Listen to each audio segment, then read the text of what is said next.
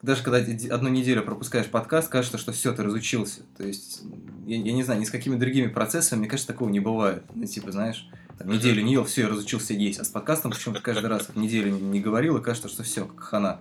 А учитывая, что был достаточно большой пропуск, сколько, две или три недели мы пропустили, я, конечно, всегда, всегда начинаю почему-то особенно волноваться, как будто как в Mortal Kombat весь прогресс как бы обнулился, я сейчас начну с самого начала.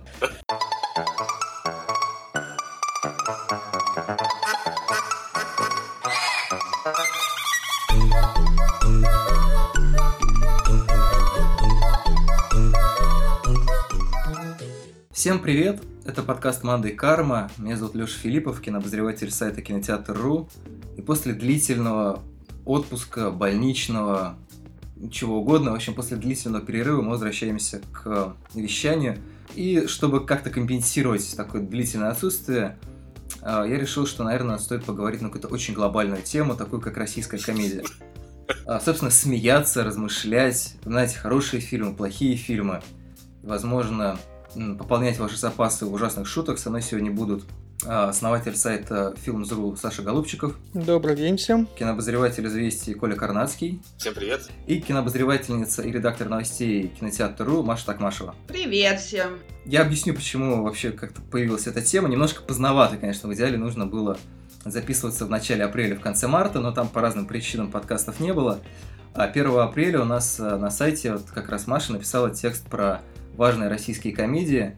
И как сначала мне просто показалось, что это достаточно интересно, потому что ты смотришь этот список и понимаешь, что да, это вот выходили фильмы, они были на слуху, многие из них, естественно, были чудовищные, но они как-то двигали индустрию и так далее, и так далее. То есть это было интересно мне как-то в таком историческом, скажем там, аспекте. То есть еще недавно казалось, что вот новинка проката, там, допустим, Гитлер капут, а сейчас тоже смотришь, прошло 10 лет, короче, вся индустрия поменялась. Павел Деревянко готовится играть конька-горбунка, короче, все. Анна Семенович вроде как уже завязала с кинокарьеры, то есть вообще мир поменялся, все поменялось. Это страшно интересно. Не, у Анны Семенович было недавно камео в «Докторе Рихтере». Зря вы так, ну, не старушку, так сказать, старушку. Это важное, важное уточнение, потому что я решил не увеличивать э, тему вообще как-то глобально, не затрагивать там, не знаю, советскую комедию, хотя мы наверняка немножко про нее поговорим. И про сериалы, конечно, наверное, мы будем говорить как-нибудь в другой раз, потому что, там, не знаю, такие вещи, как «Осторожно, модерн» или «33 квадратных метра» заслуживают отдельного обсуждения. Клубничка. Еще была клубничка. КВН, э, аншлаг, вот это все. Скорая, ускоренная помощь была еще, тоже великий, великая вещь. Вот, ну, короче, у нас уже, у нас уже есть материал для сиквела, поэтому ну, мы, мы будем держать себя в руках, немножко так бить по этим самым рукам. Вот, и для затравки я хочу, собственно, обратиться к Маше, чтобы она э, рассказала, почему те фильмы, которые там оказались, она выбрала. Вот у меня, на самом деле, самое интересное еще, помимо всего прочего, какие из этих фильмов на самом деле как раз, на твой взгляд, чудовищные, какие, возможно, более хорошие фильмы ты поставила в этот список, если бы он не формировался из какой-то важности для индустрии. Да, 1 апреля мы решили на сайте кинотеатра написать текст про российские комедии. Мы сознательно выбрали, собственно, период 2000-2017, э, хотя получилось на самом деле, кажется, 16 все-таки по факту, потому что в прошлом году не было таких как бы кейсов показательных. Ну, был Гулей Вася, по-моему, в прошлом году. Он просто упомянут там с неадекватными людьми ну, да, да, да. Э, вместе, да, с Романом Каримом, поэтому как бы отдельно я его выносить не стала. Но в этом году мы, я думаю, что тоже попозже еще поговорим о том, что в этом году уже есть все-таки другие кейсы, другие примеры. Но если говорить про текст, э, ну, вот, во-первых, я сказала, что мы сознательно выбрали этот период, потому что 90 это немножко совсем другой контекст, как мы все прекрасно понимаем. Контекст не только да, в развитии страны, но и, что важно, в развитии индустрии. И в этом тексте хотелось как раз на примере комедии показать, как э, развивалось российское кино, что, как мне кажется, все-таки удалось, хотя когда я изначально села и начала собирать списки, немножко там запуталась, потому что были годы, где было очень много комедий, причем самых разных. Вот, но я долго, значит, сидела с этим списком, Леша не даст соврать, потому что я писала, а, у меня огромный просто список уже вырисовывается. Причем, мне кажется, 90-е отвалились как раз еще в силу того, что иначе список получился бы совсем неподъемный. Угу. Ну, во-первых, да, да, ну просто мне кажется, что и э, Саша вот Нечаев ко мне подходил и очень просит текст про 90-е, сказал, что я хочу его почитать. Говорю, Саша, ну, как бы, хорошо, что ты хочешь почитать, но все тексты написать я не могу в этом мире. Вот.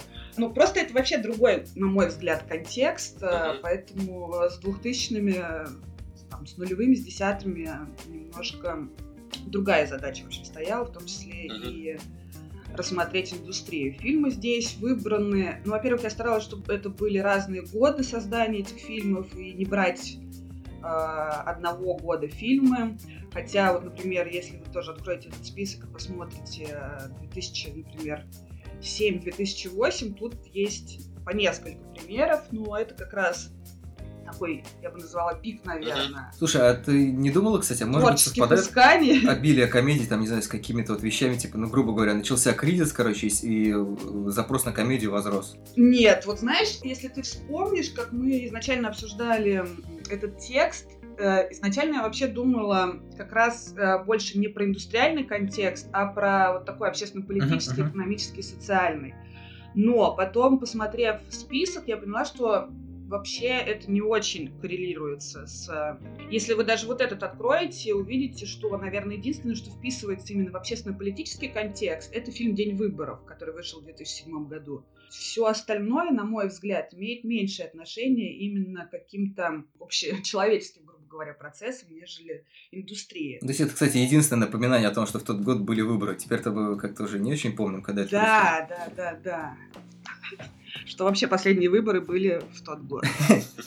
Кстати, пока не забыл, я, естественно, приложу к, в описании подкаста ссылку на этот текст, потому что, мне кажется, будет проще его открыть, да, чтобы это не как-то голословно звучало, то, что мы подразумеваем этот текст, у меня, например, перед глазами, но вот э, если кто-то слушает, он может немножко растеряться, да, наверное, не имея перед глазами текста, на который мы все-таки опираемся, и, наверное, будем опираться дальше еще немножко.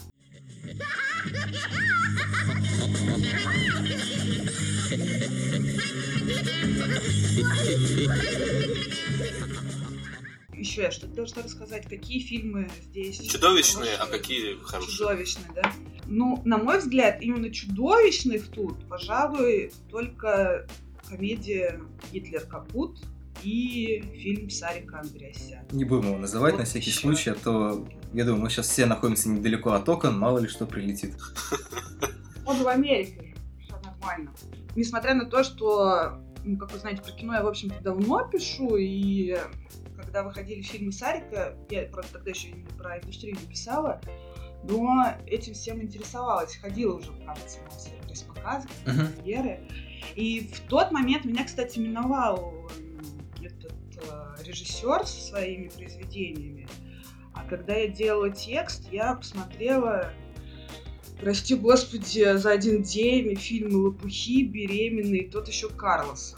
На фильме «Тот еще Карлсон» мне реально физически стало не по себе потому что это было чудовищно. Ты просто переела, я боюсь, потому что «Лопухи» это было самое чудовищное его произведение, но он сам это прекрасно понимает. Да, с «Лопухов» я начала, как бы, и поэтому я еще могла это смотреть. Мне кажется, «Лопухами» нужно было заканчивать, да. как так сказать, приложить «Лопухи» в конце после всего этого процесса. Но я уже с Лешей, кстати, делилась этим наблюдением, я не знала, и для себя открыла это из титров, что Алексей Нужный, который создал комедию угу, да. э, нынешнего года «Я худею», он соавтор Сарику был на К сожалению, был этап, он да. работал в NJ Movies, он написал сценарий, кстати, фильма, которым они хотели покорять э, Голливуд, а, но в итоге сняли его здесь с Харламовым и Асмус, забыл, как называется только. Легок э, на помине. Лег на помине. Да, да, лег на помине. Да, этот проект, у них был одним из, у них там было несколько проектов, с которыми они хотели выходить на американский рынок, и эта комедия, там должен, которой должны были играть какие-то голливудские звезды, там, ну, второй, третьей руки второго, третьего эшелона. Но вот не сложилось, и вот, ну и нужный пошел своей дорогой. Что... Представляете, это была комедия Хорошо. с Томом Хэнксом и Мэрил Стрип, короче, а пришлось снимать с Харламовым и Асмус. На этой комедии они и познакомились, у них как бы жизнь сложилась так, что не все, не все прошло плохо есть что-то положительное. Вот, кстати, да, еще один э, эффект российской комедии. Вот.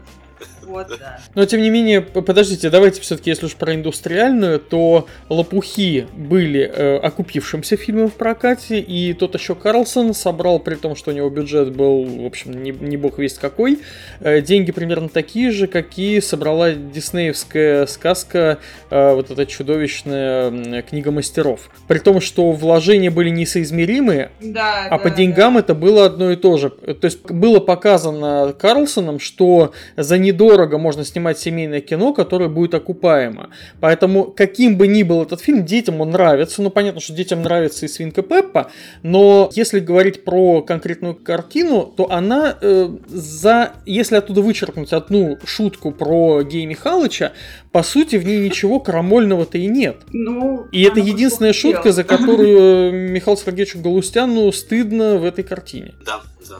Не, мне кажется, что на самом деле количество сцен, за которые Галустяну могло быть стыдно в этом фильме, требует более подробного анализа. Психоаналитического.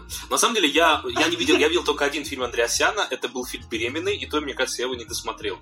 При этом надо сказать, что э, беременные часто говорят, что они украли идеи из того фильма с э, Шварценеггером mm-hmm. и прочее, прочее. На самом деле, могу как знаток э, российского кооперативного кино сказать, что в тот же самый год, когда Шварценеггер снялся в том фильме в Америке про беременного мужчину, в России российский режиссер Александр Полынников, режиссер легендарных фильмов «День любви», «Страсти по Анжелике» и прочее, прочее, прочее, он снял фильм, забыл как называется, но там такое простое название, про актера-рекламщика, рекламщика, который снимается в рекламных роликах, это был год 90, получается, шестой, который пробовал на себе женские штуки, которые он рекламировал, рекламировал стал, ну, немножко стал женщиной и стал беременным. Потому mm-hmm. что Сарики Андросяна, если крали, то крали у своих. Ну, хотя на самом деле нет. Там нет.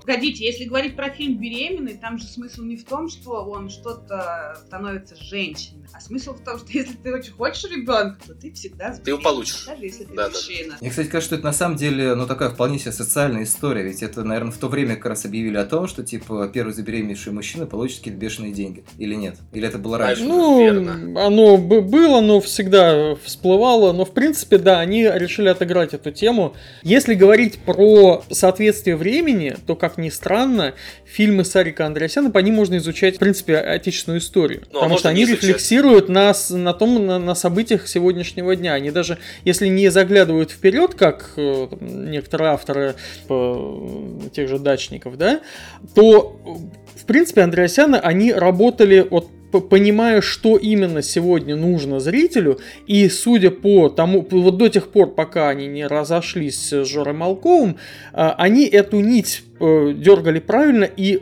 результат был в кинотеатрах. Мы видели, да, что сборы соответствовали, как бы запросы соответствовали зрительским ожиданиям. Да-да-да. Но тут несколько моментов. Вот их разрыву с Малковым предшествовал тот факт, что их комедии, во-первых, они стали снимать больше комедий, а во-вторых, они стали собирать в среднем комедии, стал собирать меньше. Ну, еще по той причине, что кроме Enjoy Movies появилось еще несколько игроков, которые э, играли на том же поле. Просто... Но не только, Коль. Да. Во-первых, да. Э, поскольку э, как, я просто с ребятами общался на эту тему, и mm-hmm. с Малковым, и с Андреасянами, э, причина была не только в этом. Комедия — это наиболее портируемый на телевидении телевидении жанр. Очень много стало телевизионных э, комедий, ситкомов, те же «Универ» и прочее, прочее, ну, реальные да. пацаны. И не было смысла зрителю идти в кинотеатры за деньги, смеяться над тем, зачем они могут посмеяться, сидя у телевизора. Поэтому и акцент был сделан э, на... И потом пошли вот эти однотипные комедии, типа э, «Гороскоп на удачу» и что-то там еще, где Ваня Иванушка дурачок, у которого, значит, три желания и, и, и результат. И ноги их. А, и любовь, да. И, и, и вот, вот так, как раз в это время они соскочили, потому что понятно было, что дальше эксплуатировать тему э, вот этого недорогого кино, которое, да, соберет чуть больше, позволит заработать, но это, по сути, тупиковый путь развития. Нет э, как бы движения дальше. Ты тратишь 2 миллиона условно долларов, собираешь условно 8, из них 4 отдаешь, э, там, ну, вернее, 6 отдаешь, 2 делишь. Ну и, и, и зачем? Ну да, но тут надо все-таки момент Дело в том, что при всем гигантском уважении Enjoy Movies это была очень важная индустриальная история, но все-таки качество... В общем, суть такая, что э, это, мне кажется, важный вклад Сарика Андреасяна и, его коллег. Благодаря им появилась в истории, э, аудитория, театр, кинотеатральная аудитория э, комедийного кино. Вот на, этом, на этой почве, взрыхленной NG Movies, появился такой феномен, как фильм «Горько», который продавался, ну, то есть вот если смотреть за маркетинговую компанию, он продавался как типичный фильм NG Movies. Да, да, да, да. Светлаков э, там что-то шутит про задницы, падают как, ну, в общем, как, какой-то угар, трэш, непонятно, что происходит. И э, первый, вот первый уикенд, это, безусловно, результат того, что аудитория пришла, это была та же аудитория фильмов NG Movies. А второй уикенд и прочее, там очень высокий итоговый множитель, ну и вообще, там э, сарафан просто был невероятный у Горько. И соотношение затрат там, ну, 1,16, это один из самых высоких в истории нашего кино показателей. Это потому, что люди пришли поржать, а потом увидели, что это нормальное кино, и разнесли это по друзьям, знакомым и прочим. И пришло человек в 2-3 раза больше, чем приходит на средний фильм Андреасян. Я вот думаю, что если, если бы это сейчас услышал э, наш уважаемый Жора Крыжовников, что мы назвали Андреасянов, э, с, можно сказать, крестными отцами его комедии, боюсь, что господин Першин не порадуется. Конечно, но это маркетинг, я говорил только про маркетинг. Мне кажется, что э, комедия Сарика Андреасяна, ну да, чтобы не называть э, крестными отцами и так далее, можно сказать, что его комедия это такой э, силос для нормальных российских комедий, потому что ну, нужно удобрить почву, чтобы на ней что-то взошло.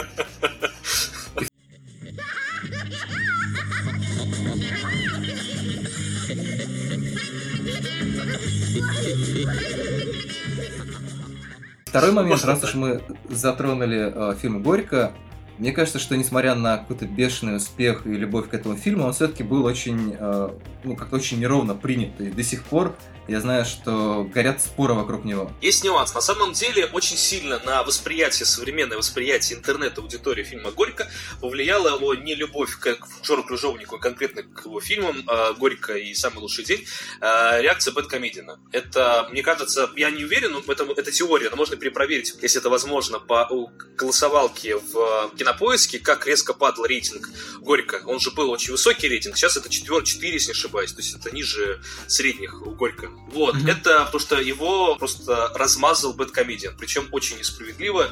Я, мало есть вещей на свете, которые я ненавижу, это их две, собственно, это разбор Бэткомедианом фильма «Горько» и разбор фильма «Левиафан», тем же Бэткомедианом.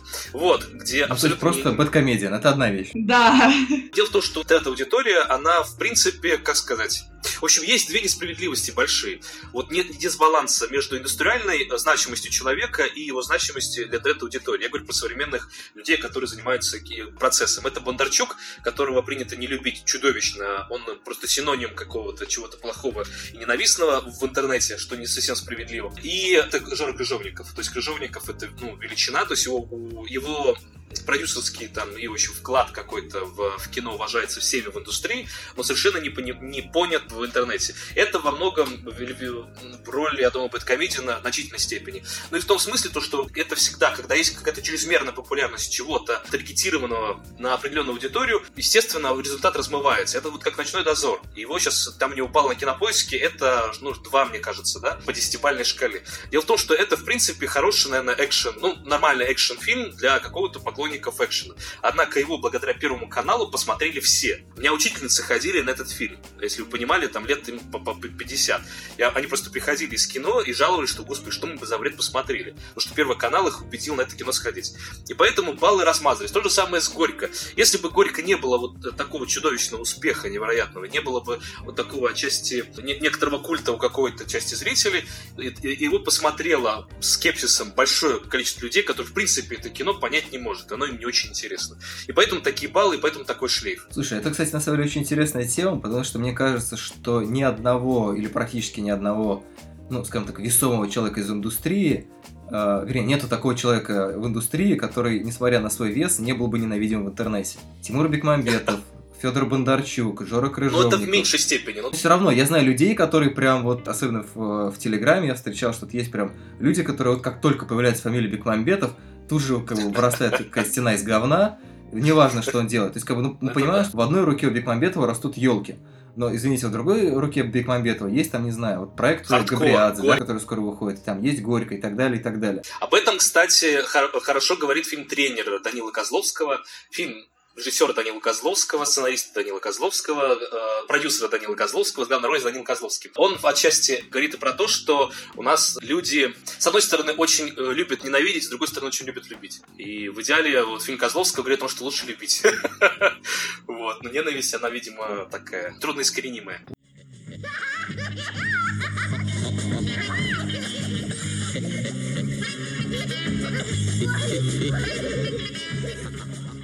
Вот, еще один фундаментальный вопрос я хочу вбросить как раз по поводу ненависти. Мне вот стало интересно, я, я, я честно говоря, я вот прочитал Машин текст давно, и, соответственно, я, честно говоря, не обращал внимания на комментарии, а сейчас вот буквально незадолго до я зашел посмотреть как в компьютерных играх говорится, я вот сейчас подхожу к какому-то темному зданию, сейчас я сохранюсь и зайду, вот примерно так это было.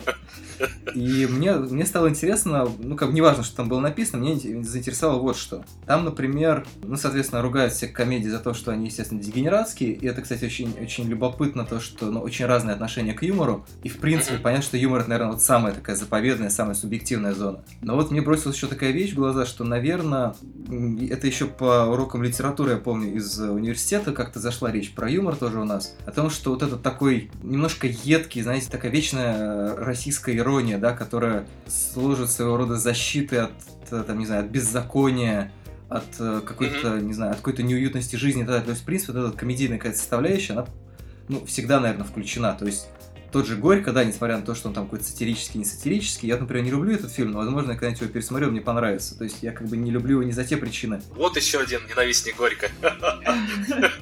Ну, видимо, потому что он абсолютно не коррелирует с моим личным опытом, да, поэтому и мне ну, не кажется смешным. Но как бы, опять же, да, я говорю, что юмор это такая заповедная зона, в которой ты ну, да. если у тебя единственная твоя претензия в том, что фильм не смешной, но как бы суши весла и закрывает лавочку, не о чем тут говорить. И мне кажется, что вот эта вот сама тема с тем, что юмор вот постоянно сопровождает людей в жизни, да, то есть постоянно какие-то присказки, какие-то там, я не знаю, ну, типа, знаете, шутки, которые используются вот регулярно, просто вот они вот уже как, как, как семечки, да, они используются в каких-то ситуациях. И мне интересно, что в, ну, в некоторых фильмах это что тоже часто используется, то есть это, наверное, как-то влияет еще на сам строй комедии, да, на то, как, там, не знаю, я, например, недавно смотрел чудовищный сериал «Проклятие спящих», Ильи Куликова, другого, mm. другого Куликова. А он уже есть, да? Его смотреть можно? А, он есть, но я бы не советую. Смотреть его нельзя. Его нельзя, да, его нельзя смотреть, но он а. давно уже вышел целиком.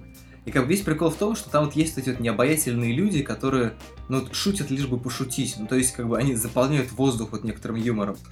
И мне кажется, что это достаточно любопытно. То есть, э, это причем иногда проявляется как-то в кино. То есть, это юмор, юмор без смеха, да, то есть, это некоторая попытка, да, там, типа, съерничать, я не знаю, еще как-то отреагировать. То есть, я, я не знаю, это, какой-то очень интересный феномен. мне кажется, что он в том числе оказывается барьером между комедией и зрителем. Второй момент в этом бесконечном спиче, о том, что я подумал, как раз вот последний фильм в машинном списке, это «Жених». И, соответственно, это не первый и не последний такой, скажем так, пример патриотической комедии что мне кажется противоестественно для российского юмора, потому что, ну, как бы, очень много постсоветского юмора, ну, соответственно, вернее, как, в Советском Союзе был такой прекрасный формат, как анекдот, да, то есть то, что uh-huh. высмеивала власть. И мне кажется, что переход юмора в состояние патриотическое, это как-то абсолютно противоестественно. Я готов поспорить, но я выслушаю Машу, что я, у меня другое впечатление от фильма «Жених», потому что это в каком-то смысле антипатриотическая комедия. Я бы не сказала, что, что она патриотическая или антипатриотическая, она как раз, вот возвращаясь к тому, с чего мы начали разговор, то, что ты меня, Леш, спрашивал,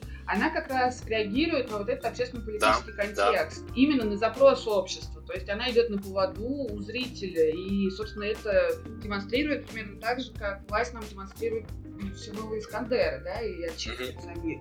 Тут примерно такая же ситуация. То есть она не учит там любить родину, да, Сталина или еще что-то она просто реагирует на вот этот вот странный запрос по поиску внешнего врага. Но можем повторить запрос. Российская комедия. Единственная ракета отечественного производства, которая долетает до цели. Да, но все-таки, насколько я, правда, смотрел фильм сколько лет он назад вышел, два года, да, в 15-м он когда был? Угу, да, да, да. Вот, я, 16. может быть, у меня смазались уже впечатления, я до сих пор не пересматривал, но насколько я помню, когда я смотрел первый раз, этот фильм, мне казалось, он как раз не то, чтобы поддерживает этот реваншистский запрос на «можем повторить э, до, до Берлина и прочее, он, мне кажется, очень емко показывал, насколько вот это праздник День Победы превратился в канун всех святых в, в американский. Это такой карнавал, портал в, в подсознательно, где вот эти э, богачи устраивают какие-то, не знаю, как назвать, реконструкцию, да? Да, да. Это да, побед... да. то, что праздник Победы, это превратился в праздник э, переодеваний и прочей какой-то мишурой. Это был, мне, это, мне кажется, ну да, это не патриотизм, не антипатриотизм, но это фильм, он с одной стороны, как фильм Горько отчасти, и берет какую-то вещь, которая кажется... То есть, с одной стороны, вроде бы играет поддавки, а потом, оказывается, выворачивает всю историю наизнанку. наизнанку. То же самое, как бы, как Горько. Это фильм, с одной стороны, вроде бы, как, как у нас говорят про быдло, мне не очень это слово не нравится, но допустим. Но это фильм, в итоге оказывается, что это фильм про больших, одиноких, хороших, и, эм, в общем, людей, какие, какие мы все есть. Здесь, собственно, также и «Жених». Это фильм, с одной стороны, с идиотским вроде бы сюжетом, да, который издевательским по отношению к иностранцам. Там немец приезжает делать предложение майские праздники. По неволе ждешь какой-то трэш, угар, патриотической комедии. Оказывается, что это комедия про то, что мы все э, рехнулись. Ну, окей, может быть, «Жених» не очень удачный пример, но, допустим, какие-нибудь «Елки» или «Скорый поезд Москва-Россия», вот, по-моему, как раз он, это вот такой сборник каких-то жутких э, истории про то, что типа вот русский человек, короче, вот прям вот все, все он может. Там даже вот есть эта чудовищная реплика, что мы умеем всяко, гори волосяк, это, в принципе, ну, вот как бы такой лубок. Но он был неуспешный. Он был, кстати, этот, этот фильм, он провалился. Я его не видел, но этот фильм как раз провалился, у него там проблемы у компании а, и прочее, прочее. Да, мне накануне пришло как да, раз письмо, да. сообщающее о том, что кинокомпания «Наше кино» объявлена банкротом, и всем тем, кому они должны, будут возвращены деньги со временем и так далее. Ну, они просто поменяли юридическое лицо. Было ну, естественно, как... да, да, да. Но Бульдозер э, судился с компанией «Наше кино» по поводу Совершенно верно. Этот фильм провалился как раз. Вот. То есть это не совсем какая-то репрезентативная история, к счастью, я так понимаю. Вот, а насчет ну, елок, да. я просто недавно, я видел только первые какой-то момент, а остальные я, слава богу, пропускал. Сейчас я просто писал текст про новые елки, я решил э, подвижнически пересмотреть все остальные. Это вот слов нет, вот вообще никаких цензурных. Но Шедевр. новые елки, это все, все причем части. Я не знаю даже, какая лучшая из них. Вот, но последние новые елки, это, это, это, это уже кино. То есть это, это хотя бы можно, это лучшие фильмы в серии, и это реально можно смотреть, и там есть очень много важных больших вещей проговаривается, чего не ожидаешь от... То есть елки старые, они проговаривали какие-то важные вещи, но это что-то на уровне подсознания. То есть Дипомет вообще, когда придумал елки, это что-то вот такое. То есть сегодня придумали, завтра сняли. Ну, то есть завтра написали, послезавтра сняли. Вот так это все происходило. Да. Вот. И то, что они проговаривали что-то про нашу жизнь, там про то, что президент... Ну ладно, неважно, это не имеет отношения к разговору. Это, кстати, опять же, говоря про социально важные социальные процессы, да, это редкий фильм, имеет? редкий фильм, в котором сохранилась память о том, что президентом был Медведев. Смотрите, как можно много важных вещей мы из комедии узнаем. Ну, это, кстати, красивый момент, потому что новый елк, там как бы закольцовывается вся история. Там тоже, просто если вы смотрели от предыдущей части, больше президент нигде не фигурировал. Да, да, да. Последний, там есть красивый момент, где они в силу определенных событий, они встречают Новый год на улице, это имею в виду новелла с Ургантом и с э, Светлаковым. У них просто сломался телевизор, и он там не работает звук. Нам включают телевизор, и где за Путина говорит Светлаков, а потом нафиг просто его выключает, то есть вот проговаривает, типа, дорогие, дорогие россияне там, и прочее. А потом просто выключает и просто поздравляет друг друга своим человеческим языком. Это красивый просто показатель изменений, которые произошли там менее чем за 10 лет в обществе. Там был президент, это был эпицентр событий в стране. Вокруг него все крутилось в первых елках. В последних елках это история про то, как люди в сущности отбирают праздник себе. Слушай, последние елки тоже к ним тоже причастен Жора Крыжовник. Ну просто да, ну Жора Крыжовник. Я сейчас, наверное, обрушил рейтинги последних елок э, просто.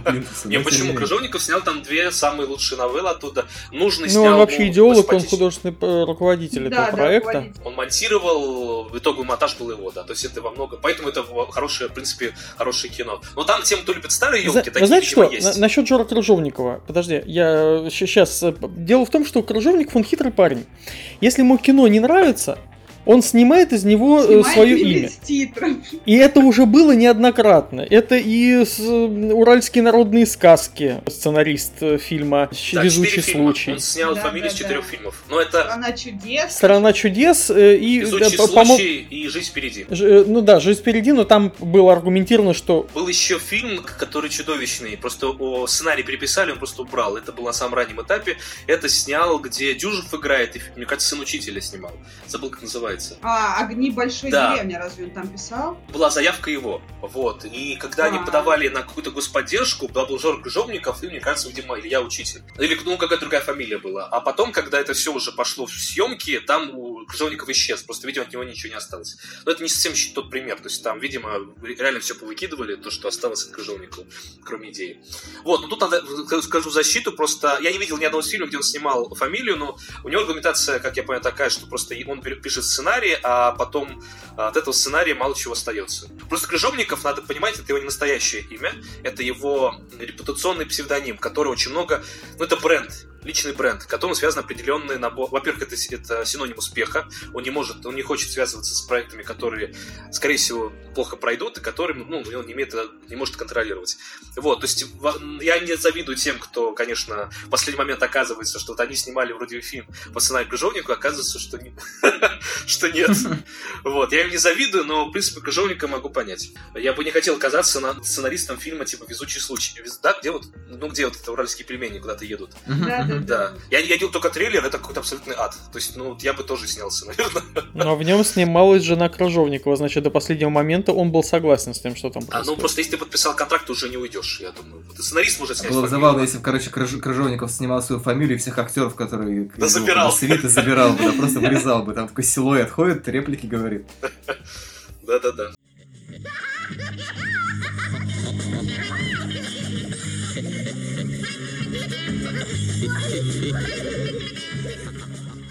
Я помню, что вот когда я писал Саше по поводу этой темы, он сказал, что он какие-то три или четыре фильма хотел бы в Машин список то ли добавить, то ли заменить на что-то. Вот мне интересно, что это за фильмы? Я уточню. На мой взгляд, я понимаю, что были заданы жесткие рамки с 2000 года и э, заканчивая годом 17 но, как мне кажется, говорить про современное российское, даже в разрезе индустриальной значимости комедиях, э, нельзя не вспомнить про то, чем закончились советские комедии. И в этот же год вышел первый фильм, который, в общем-то, ознаменовал новую волну э, современного российского кино. Это был, конечно, 94 год, но тогда вышли Шерли Мырли, особенность национальная охота. Uh-huh. Но поскольку мы сейчас ограничиваем рамки, окей, 2000 годом, э, то, мне кажется, в этом списке, ну, все-таки нет, пускай и не важного с точки зрения индустрии, первого фильма, который собрал в российском прокате миллион долларов.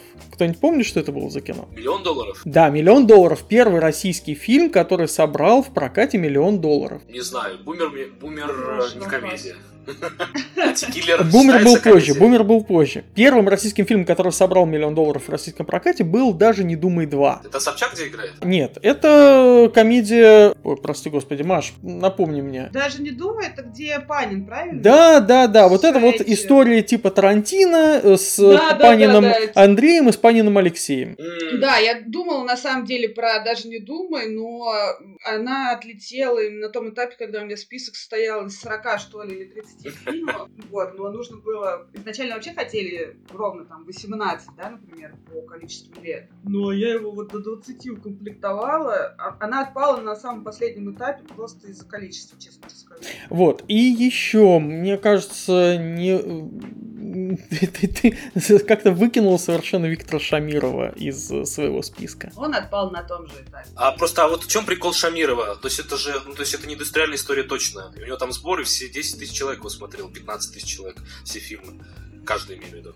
Как сказать, фильм э, Виктора Шамирова э, «Со мной вот что происходит» показывался Первым каналом в 30 или 31 декабря Э, чуть ли не как предтеча Это иронии судьбы. Он, наверное, лучший, да. Но тем не менее, если, в, в принципе, мне кажется, что для российского кино само по себе имя Шамирова немаловажно, и это единственный режиссер, который э, смог не стыдно снимать Гошу Куценко. Я бы на самом деле еще, знаешь, в чем ценность Шамирова отметила uh-huh. именно в таком комедийном э, пространстве, в том, что и именно поэтому он отпал на последнем этапе, да, а не сразу же. А в том, что это это была такая немножко возрастная комедия. То есть это не какая-то молодежь там куда-то идет, бежит. Это не эксплуатация ну, такого семейного, доброго кино. Это была просто такая хорошая, взрослая комедия лирическая про взрослых людей, которых, в общем-то, не так много. Не так много? Ты хочешь сказать, что нас не так много? Фильмов, фильмов не так много. Нет, фильмов. А, фильмов, не фильмов. Как раз но но в, в этом-то смысле оно и важно, поскольку зритель-то возрастной для него ничего не снимают, а на Западе-то ну, до последнего времени, пока телевизор не отнял всю аудиторию у этих картин, для возрастной аудитории снималось достаточно много фильмов. Не, ну там есть отдельный панжанр в американском кино, это про какие-то старперов. Именно об этом, да, я и сказала. Это, это на самом деле большая кинотеатральная аудитория, потому что там эти люди ходят в кино.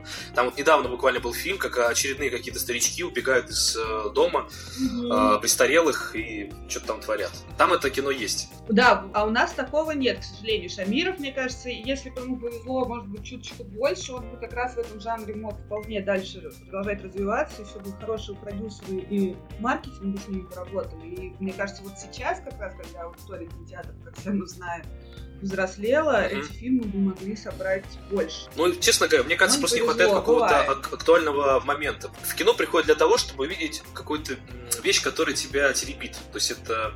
Ну, очень, это немножко другое кино. Вот в фильме Шамирова я Ой, ни ты разу... абсолютно прав. Ты прав. Я не вижу в фильмах Шамирова такую вещь, это которая меня заставила говоря, взять да. и прийти. Я готов пойти на фильм про взрослых людей, про их взрослые проблемы. А там как-то так... Это вот э, основное, что происходит, его можно было снять 10 лет назад. Я думаю, через 10 лет он будет нормально смотреться. Единственное, что мне тоже вот очень удивляет, это вот э, когда Бэткомедиан ходил к Юрию Дудю, э, он... У тебя прям у тебя прям новый герой Бэткомедиан. Не-не, Маш, на самом деле просто нужно отрабатывать деньги, как бы у нас каждого подкаста есть спонсор. Да-да-да. Это как вот как у Бекмамбетова обычно, знаете, вот там вот там Билайн, э, майонез и так далее. Вот у нас то Теренс Малик, то Бэткомедиан. Просто вот Дудой спросил, какие типа три из больших живущих русских режиссера. Он назвал Балабанова, ну, не совсем живущий, но Не-не, он назвал Быкова, скорее всего. Быков, да, это номер два шел, и Шамиров. Вот. Это типа три лучших русских режиссера современности. Что во многом говорит о вкусах и предпочтениях медиана да, да. и о его вообще знании российского. Контекста, да. То есть, ну вот как бы вот. Это... Самое смешное то, что меня удивило. Роднянский через какое-то время давал тоже интервью Юрию Дудю. И, то, он и тоже назвал Балабанова. Он назвал Шамирова. Шамирова, он назвал Быкова и назвал Крыжовникова. Видимо, вот решил такую пофронтировать. Я имею в виду коммерческом кино. А у меня сразу вопрос. А кто продюсирует тогда следующий проект э, Звягинцева? Он коммерческое кино. Он назвал только коммерческий. А, Звягинцев, а, безусловно, Царевых. Но, как ни странно, новый проект, как мы узнали, новый проект Крыжовникова тоже спонсирует Роднянский. То есть, видимо, вот, да, все не случайно. И Балагова спонсирует Роднянский. И Балагова, да, но Балагов он не называл, а вот Шамирова я не знаю. Просто это, это, если кто не в курсе, это театральный режиссер, один из главных людей в театре Моссовета. Это такой нафталиновый театр, где играет, а теперь уже не играет Домогаров. И ставит спектакль Кочеловский. Вот. И то есть почти все спектакли, все почти фильмы Шамирова, если не все, я могу ошибаться, это его постановки э, в да, театре да, да. Моссовет. Дикари не были спектаклем. Вот, кстати, интересный феномен брать спектакли и делать из них фильмы.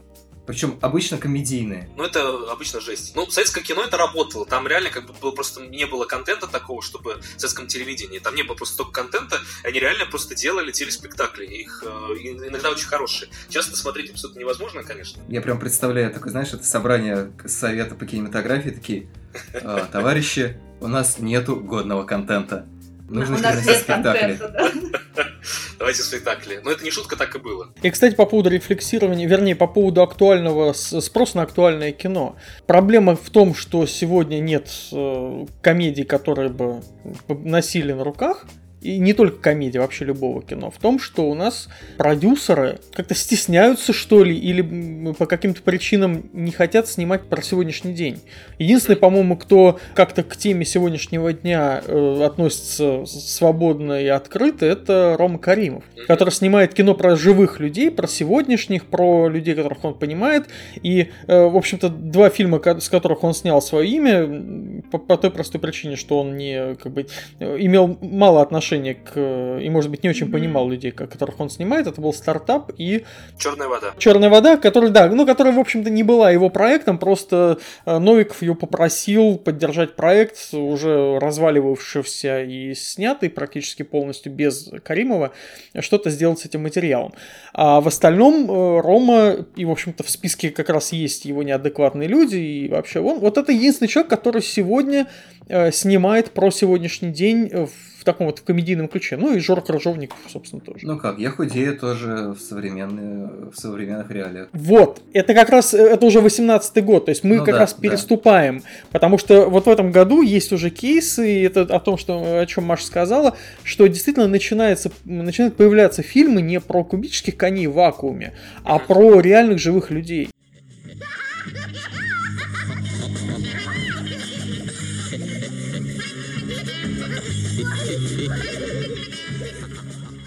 Просто прежде чем уйти от современности, которая сейчас мы, мы ну, переживаем лучшее будущее, надо сказать, мы еще один феномен, который а, Маша тоже отметила, это комедии в Доте Смирновой.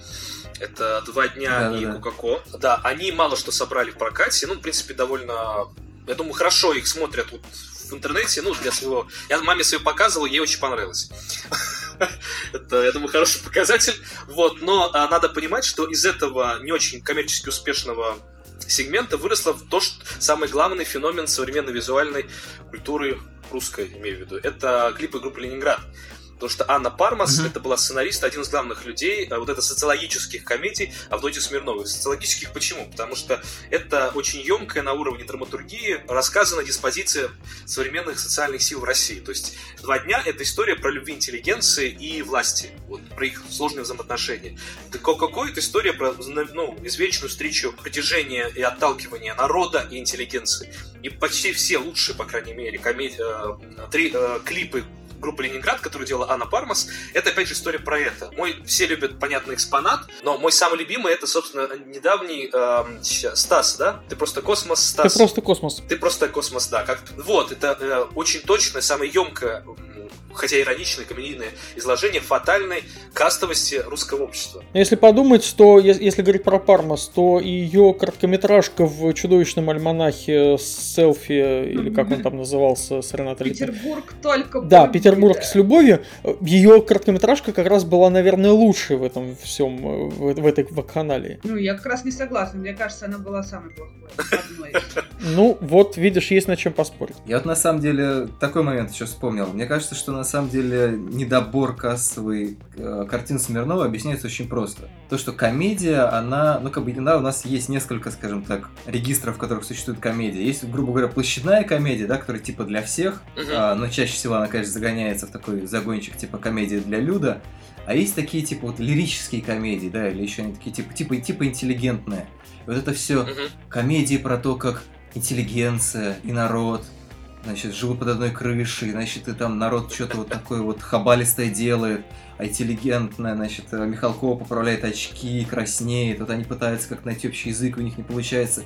То есть это, мне кажется, во-первых, а, достаточно такая снобистская устарев... устаревшая позиция, во-вторых, она абсолютно непродуктивна. Ну, там просто Михалков не сказал, что у него хороший образ. Там как раз э, витальная сила на стороне Яны Трояновой, поэтому она более перетягивает на себе одеяло. То есть там нет таких однозначных, то, что народ это плохо.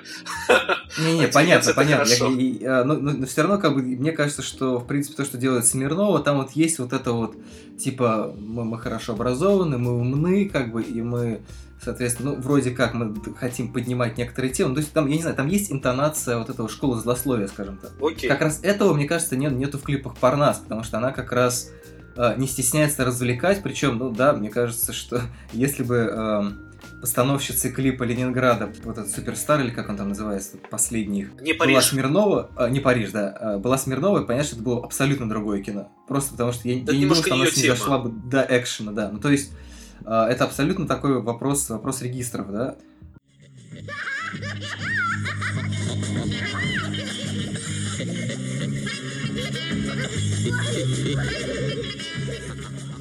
Говоря о регистрах, мне кажется, что вот мы уже почти час обсуждаем э, лучшие и худшие шутки российских комедий 2000-х и 2010-х. Мне кажется, пора потихоньку закругляться, и мне хочется поставить перед нами всеми такой глобальный и сложный вопрос. А что, на ваш взгляд, в принципе, определяет российскую комедию вообще или прямо сейчас? То есть есть ли у нее какое-то такое вот свойство, которое ну, отличает ее от каких-то других комедий, или которая, может быть, есть какая-то такая штука в современных комедиях, да, которая подкупает зрителя, вот как Горько, да, вот оно зацепило чем-то зрителя, и поэтому у него успех. Или Я худею зацепило чем-то зрителя, и я успех. Хотя вот для меня успех э, «Я худею» связан с тем, что это наконец-то в России э, догадались, что существует такой комедиограф, как Джада Паттл, и можно, в принципе, учить людей жизни чуть с меньшим количеством закадровых монологов, хотя их там все равно целых два, как минимум, таких больших. Кто первый? Минута размышления для знатоков.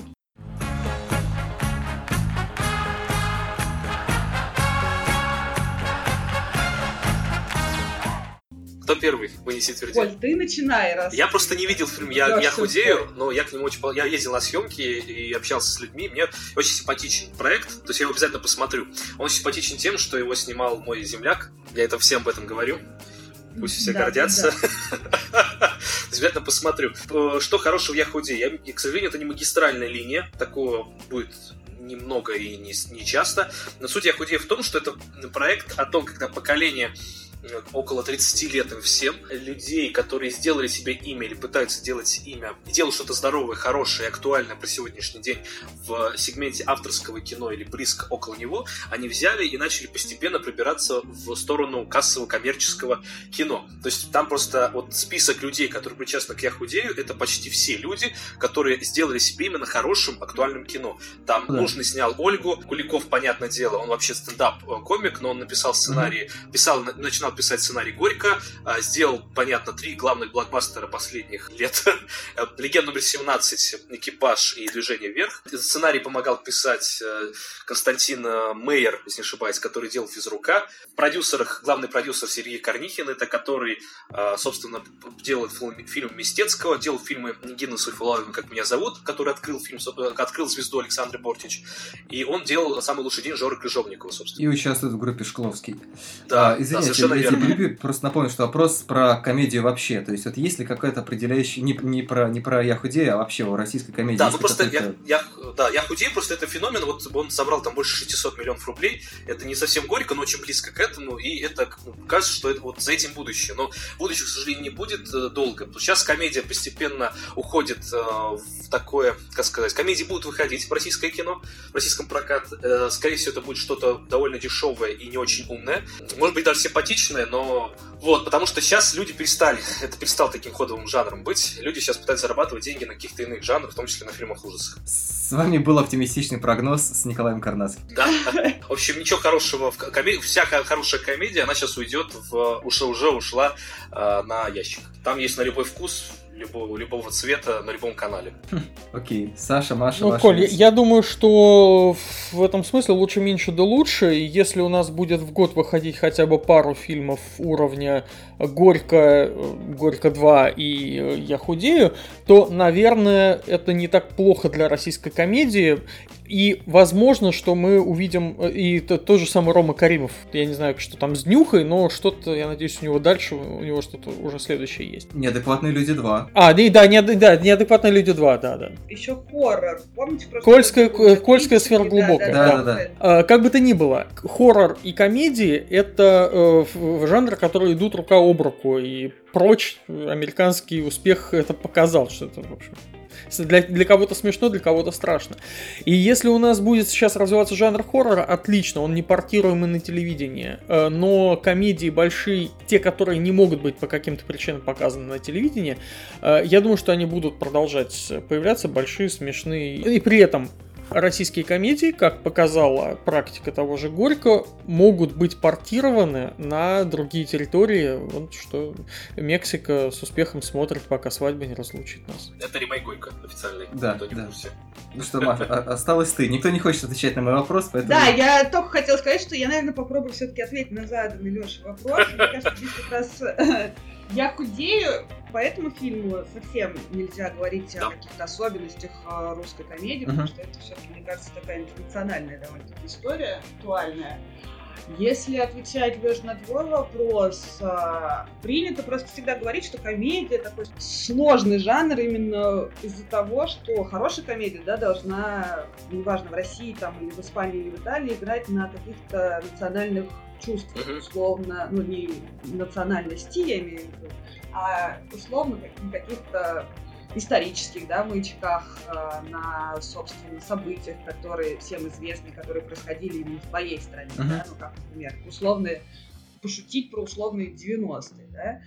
Поэтому, ну, для меня, например, хорошие российские комедии как раз отличаются вот этими вот маячками и работой с собственным национальным каким-то самосознанием. Почему поэтому мне, например, нравится фильм «Горько», да, который как раз очень ярко это демонстрирует. Или те же, например, «Жмурки», uh-huh. которые говорят вот на вот эту э, запретную для некоторого времени тему 90-х. В этот же список, наверное, я бы поставила и в том числе изображая жертву. И вот тут вот как раз можно говорить о том, потому что я перечислила, кажется, что особенность русских комедий в том, что это практически всегда комедия как раз вот на грани хоррора комедии. И черноты. Да, ну то есть, чё, чё, грубо говоря, черная комедия. Да, да, да. да, потому что, видимо, и история нашей страны, и наш идентификация складывается все-таки из того, о чем мы уже сегодня тоже говорили, что смеемся мы над, в общем-то, довольно-таки страшными вещами, неприятными.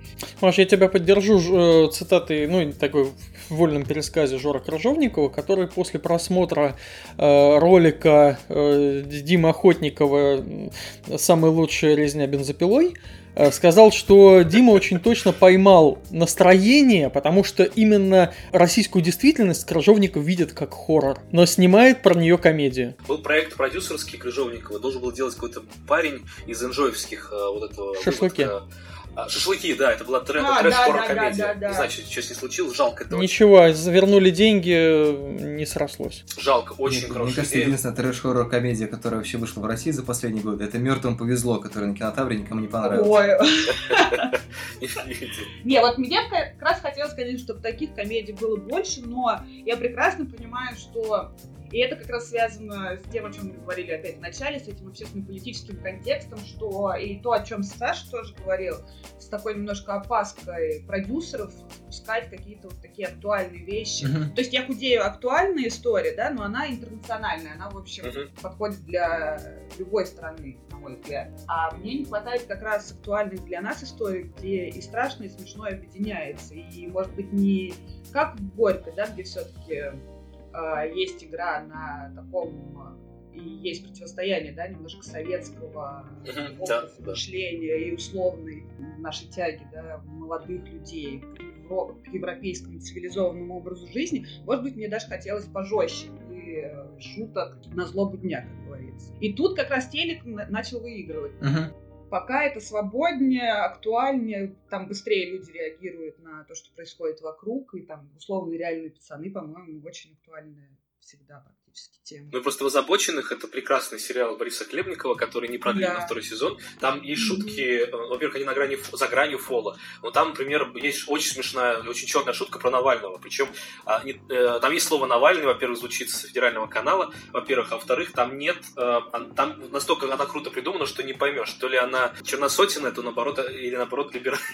либеральная. И это, то есть юмор у нас на ящике сейчас гораздо, может быть, позволить себе быть сложным. А в комедия, которая выходит в прокат, к сожалению, очень редко себе это позволяет. Ну, каникулы президента попытались, но, Господи, к сожалению, не да. получилось. Ну, боюсь, видимо, да. Но есть Крыжовников, да. есть Рома Каримов, наверняка есть какие-то еще пара человек появится, какая-то молодежь, которая что-то будет искать. Как бы, можно сказать, что появился нужный, хотя он был, как мы выяснили, достаточно давно, Всегда. но вот именно, как, как, наверное, как самостоятельная творческая единица, он заявил, по большому счету, о себе вот именно в этом году. Да, кстати, нужный будет снимать идеальных незнакомцев русских, то есть тоже А-а-а. такая заявка на что-то интересное, да. Ага. Нужный, мне кажется, с Куликовым сделали, э, несмотря на то, что они сделали, в общем-то, международную актуальную историю, они сделали очень важную для России вещь, о чем мы тоже, кстати, когда вот были вместе с Колей Карнацким на съемках uh-huh. «Я худею», говорили с Колей Куликовым о том, что они фильмом «Я худею» э, ну, немножко такой психотерапевтический сеанс для России придумали. Uh-huh, да. Чего нет. Ну, то есть, если в повседневную жизнь психологи и психотерапевты только сейчас, да, постепенно входят и становятся, ну, мы только сейчас начали понимать о том, что, в общем нужные люди. А раньше все равно этого не было. Точно так же, как раньше в комедиях мы говорили именно о каких-то проблемах, которые волнуют обычного человека.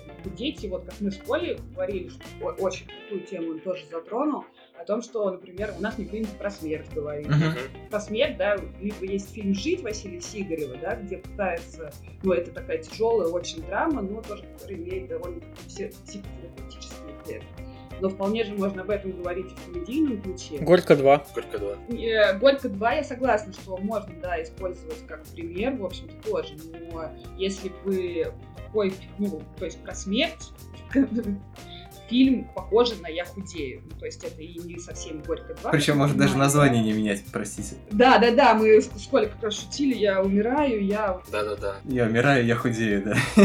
Я по... Да. Похудел и умер. Э, несколько копеек по поводу Бекмамбетова и елок, по поводу популярности. То есть это самая популярная современная российская франшиза при вроде бы чудовищном качестве. Ее как раз, э, ее достижение как раз в том, что это в сущности был такой ежегодный акт социальной терапии.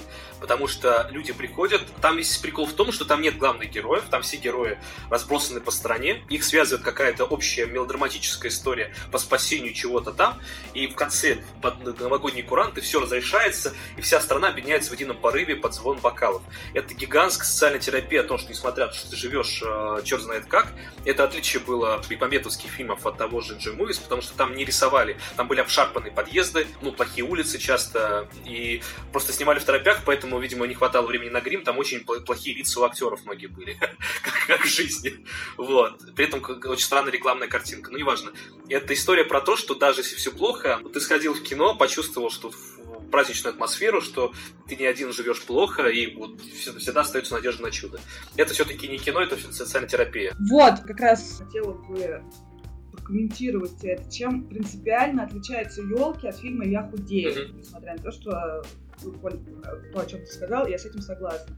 Тем, что елки эксплуатируют как раз национальную черту веру в чудо uh-huh. и веру в условный авось. Uh-huh. То есть, что можно делать все, что угодно, но когда-то случится чудо, куранты пробьют, да, и все начнется да. с чистого листа. Я худею в этом смысле, как, бы, как раз комедия о том, что пока ты сам что-то, если ты что-то захотел, то вообще надо над этим немножко поработать. Да, да, да. Тебе с неба это все не свалится. Чего тоже, кстати говоря, мне кажется, не было. Это было только вот сейчас секунда, это просто есть в новых елках как раз и появляются две лучшие новеллы, они как да. раз про это, где человек сам добирается, добивается чего-то да, и делает выбор. Да, да. Я имела в виду елки. Э, Старые, вот конечно, вот, ну, старые. Понимаешь, да, да. Вот, там лучшая новелла, одна из лучших, где, собственно, играет жена Крыжовникова Юлия Александрова, лицо четвертой волны феминизма.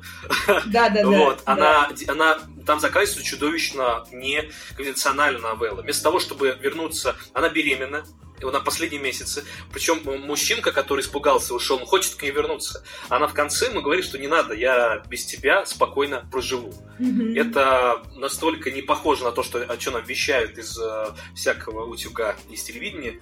Mm-hmm. Вот. И это история про то, что надо добиваться всего самостоятельно. Вот. Это тоже в общем, вот, вот на этом я хот- хотел бы э, уже как бы финализировать, потому что это подводит к той мысли российской комедии, которая, которая у меня есть. Она, конечно, может быть слишком подпитана выходом «Я худею». Вот мы говорим о том, что он затрагивает там многие разные штуки. Вот для меня, например, «Я худею» — это комедийный вариант нелюбви Андрея Звягинцева. Потому что в сущности там те же сложные, сложные отношения между поколениями, которые ведут к тому, что одно поколение, не недополучившее любви, соответственно, от предыдущего, не может э, любить себя. Но на самом деле, что еще мне кажется важно, это вот как раз сейчас э, в подробном анализе франшизы елки тоже проскакивало, а, меня поражает, насколько для российского кино очень важны две вещи. Это доброта и поучение. То есть, соответственно, а, я для себя недавно открыл YouTube, знаете, вот девственный YouTube. То есть, как бы обычно YouTube, он испорчен какими-то твоими интересами. А тут я создавал новую учетную запись, и, соответственно, для меня открылись тренды YouTube вот прям с нуля. Вот, вот как бы то, что популярно сейчас у всех, кроме меня. И там были ролики, где человек просто рассказывает какую-нибудь э, добродушную историю, ну там неважно не про что, как один человек помог другому. Причем она достаточно неправдоподобная, и она прям такая, знаете, зашкаливающая от доброты.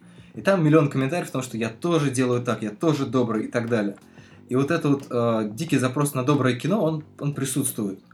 И, соответственно, второй момент, он еще также присутствует, э, почему-то очень любит поучать, да, то есть, например, Звягинцева за это вроде как не любит, но при этом, если посмотришь, комедия «Я худею», комедия, да, ну там интернациональная, не интернациональная, но при этом она вроде как кристально понятная. Но там все равно есть несколько монологов, в которых проясняется еще раз для тех, кто, там, не знаю, может быть, вышел в туалет, не понял, прослушал, э, объясняет еще раз месседж. Несмотря на то, что я, я говорил раньше, что тут э, подвисшая в воздухе телега про то, что отечественный юмор, он такой весь немножко смурной, и как бы он такой, как у ежика, знаете, вот если человек немножко отгораживается этим юмором от, от реальности, и это, мне кажется, хорошо как раз показывает в «Стране Оз» и в «Жмурках», например. Я вот перед подкастом пересмотрел «Жмурки» с огромным удовольствием. Но при этом, да, есть еще другая как бы часть этого юмора, которая хочет быть, чтобы, чтобы все было доброе.